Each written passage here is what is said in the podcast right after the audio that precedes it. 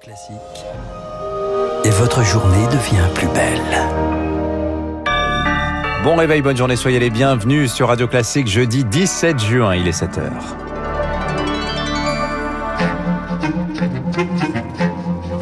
– 6h30, 9h, la matinale de Radio Classique avec Dimitri Pavlenko. Et c'en est fini du masque à l'extérieur à compter d'aujourd'hui. En revanche, il reste obligatoire à l'intérieur. Les taux se desserrent un peu plus vite que prévu. C'est un soulagement pour beaucoup de Français, vous l'entendrez. C'est un rite initiatique qui traverse les âges depuis 200 ans. Début du bac philo dans une heure, une épreuve désacralisée pour les enseignants à cause du Covid. Et puis, bureau de vote cherche assesseurs désespérément. Et oui, on vote dimanche, premier tour des régionales. Les mairies manquent de bras. Radio classique. Lucille Bréau, bas les masques. Mais oui, ce sourire dans la rue, c'est de nouveau possible. Dimitri, le masque n'est plus obligatoire dehors et dans les cours d'école. Il le reste dans les lieux bondés, les files d'attente, sur les marchés, dans les transports et à l'intérieur. Le couvre-feu, lui, sera levé dimanche. Les jauges, en revanche, ne bougent pas.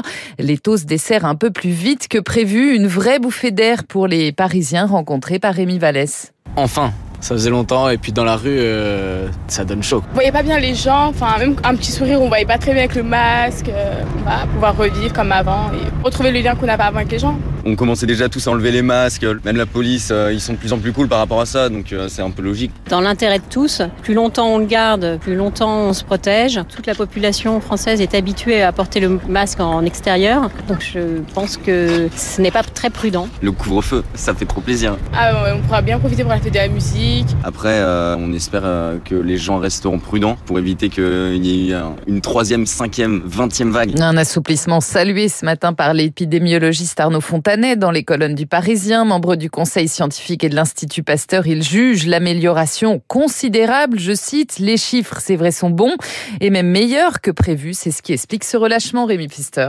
3200 cas de contamination par jour, c'est le niveau le plus bas enregistré depuis août dernier et c'est même mieux que l'objectif des 5000 espérés par le gouvernement. Un seuil qui permet aux enquêteurs de l'assurance maladie de faire un traçage des cas efficaces et d'isoler rapidement les foyers de contamination. Si on regarde la carte de France, en fait, tous les départements sont nettement en dessous des 100 cas pour 100 000 habitants. Seul point noir, la Guyane avec un taux d'incidence de 300. À l'hôpital, on peut donc souffler. Moins de 2000 patients sont en soins critiques. Les lits de réanimation peuvent à nouveau être utilisés pour les opérations lourdes. Des cas graves qui se font plus rares grâce à la vaccination, se félicite le gouvernement. 30 millions de premières doses ont été injectées. L'objectif, c'est d'atteindre 35 millions de Français complètement vaccinés à la fin de l'été. Et à noter que plus du quart de la population française est désormais complètement vaccinée. Des premiers résultats décevants pour le vaccin de CureVac. Il n'est efficace qu'à 47%. Le laboratoire allemand l'a annoncé hier soir. Il ne remplit pas à ce stade les critères exigés. La Commission européenne a pourtant signé un contrat de 400 5 millions de doses pour ce vaccin à ARN messager. Emmanuel Macron dans la Somme et l'Aisne aujourd'hui, à Poite-Pigardie d'abord, puis à Château-Thierry avec le comédien Fabrice Lucchini. Il doit échanger avec des élèves autour des fables de Jean de La Fontaine, et il y a 400 ans. L'occasion aussi de faire de la lecture une grande cause nationale. Il terminera la journée à Villers-Cotterêts pour faire un point sur l'avancée du chantier de la Cité internationale de la langue française. C'est le grand chantier culturel de son quinquennat. Ah, les terminales planchent, euh, eux, ce matin sur la philosophie. Oui, c'est l'épreuve reine du bac. Dans une heure, plus d'un demi-million de lycéens découvriront enfin leur sujet. L'enjeu n'est pourtant pas le même cette année, car entre la moyenne du contrôle continu et la note de l'examen final, c'est la meilleure qui sera retenue. De quoi désacraliser l'épreuve pour Jean-François Dejour. Il est prof de philo à Lens on a la triste impression que c'est devenu une coquille vide. Hein. Il est possible que certains candidats euh, nous rendent des copies blanches. Après tout, euh.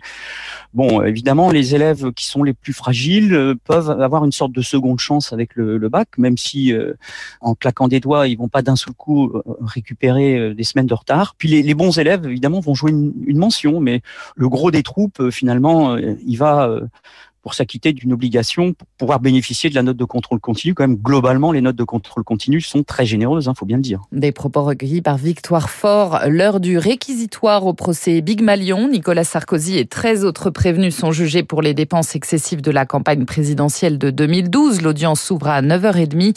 L'ancien président encourt un an de prison et 3750 euros d'amende. Rebondissement dans l'affaire de la disparition de Delphine Jubilard. Son mari et la mère de celui-ci, entre autres, ont été été placé en garde à vue hier. C'est Cédric Jubilard qui avait signalé la disparition de son épouse en décembre dernier. Depuis six mois, les recherches pour la retrouver n'ont rien donné. Le rappeur Moi Lasquale mis en examen, lui, pour agression sexuelle et violence par conjoint, ainsi que pour séquestration. Cela fait suite aux accusations de plusieurs femmes, dont trois de ses anciennes compagnes.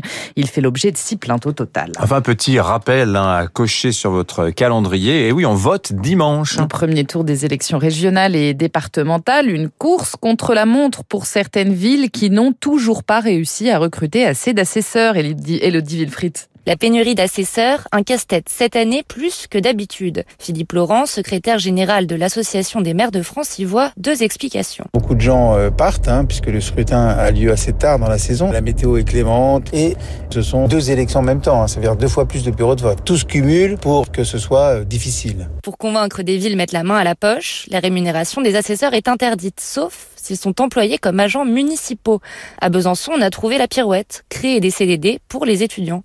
Résultat, les 200 assesseurs manquants ont été trouvés en quelques jours. Anne Vigneault, maire de Besançon. Tout roule à Besançon, ça a été un très grand succès, à tel point que du coup on est obligé d'en refuser. Nous avons proposé 175 euros brut pour la journée. Nous sommes une ville universitaire avec des étudiants dans une situation extrêmement tendue. Ça permettait de répondre aussi à une question de précarité. L'élu se réjouit de ce carton plein. Pour elle, l'opération dépasse les enjeux de ces élections. Ça permet aussi qu'on reprenne contact avec euh, cette jeunesse, qu'on lui euh, démontre combien euh, la chose publique est importante. Une fois les assesseurs trouvés, reste à convaincre les électeurs de se rendre aux urnes et c'est une autre paire de manches. Elodie Wilfried à l'étranger, un cadre du groupe État islamique au Sahel arrêté au Mali par la France, un nouveau succès pour l'opération Barkhane alors qu'elle est officiellement promise à une fin prochaine. La Chine, elle a envoyé cette nuit trois astronautes vers sa station spatiale baptisée Palais Céleste. C'est le premier vol habité pour Pékin depuis près de cinq ans. Ils vont rester trois mois en orbite. Enfin, l'Euro de football, l'Italie qualifiée pour les huitièmes de finale. C'est la première nation à l'être. La Squadra Azura s'est imposée 3-0 hier soir face à la Suisse. Elle confirme son statut de candidat sérieux au titre. C'est quand même son 29e match d'affilée sans défaite. Bon, les Italiens sont toujours des candidats sérieux au titre. Hein, voilà, ça se confirme. Merci Lucille Bréau. 7h07, vous revenez tout à l'heure à 8h. Dans un instant, le rappel des titres de l'économie. L'édito de François Vidal, on va parler de ce chiffre. Un million d'entreprises créées en France ces 12 derniers mois. Et puis notre invité ce matin, Patrick Brandmeier. Il est le directeur général de la Chambre franco-allemande de commerce et d'industrie.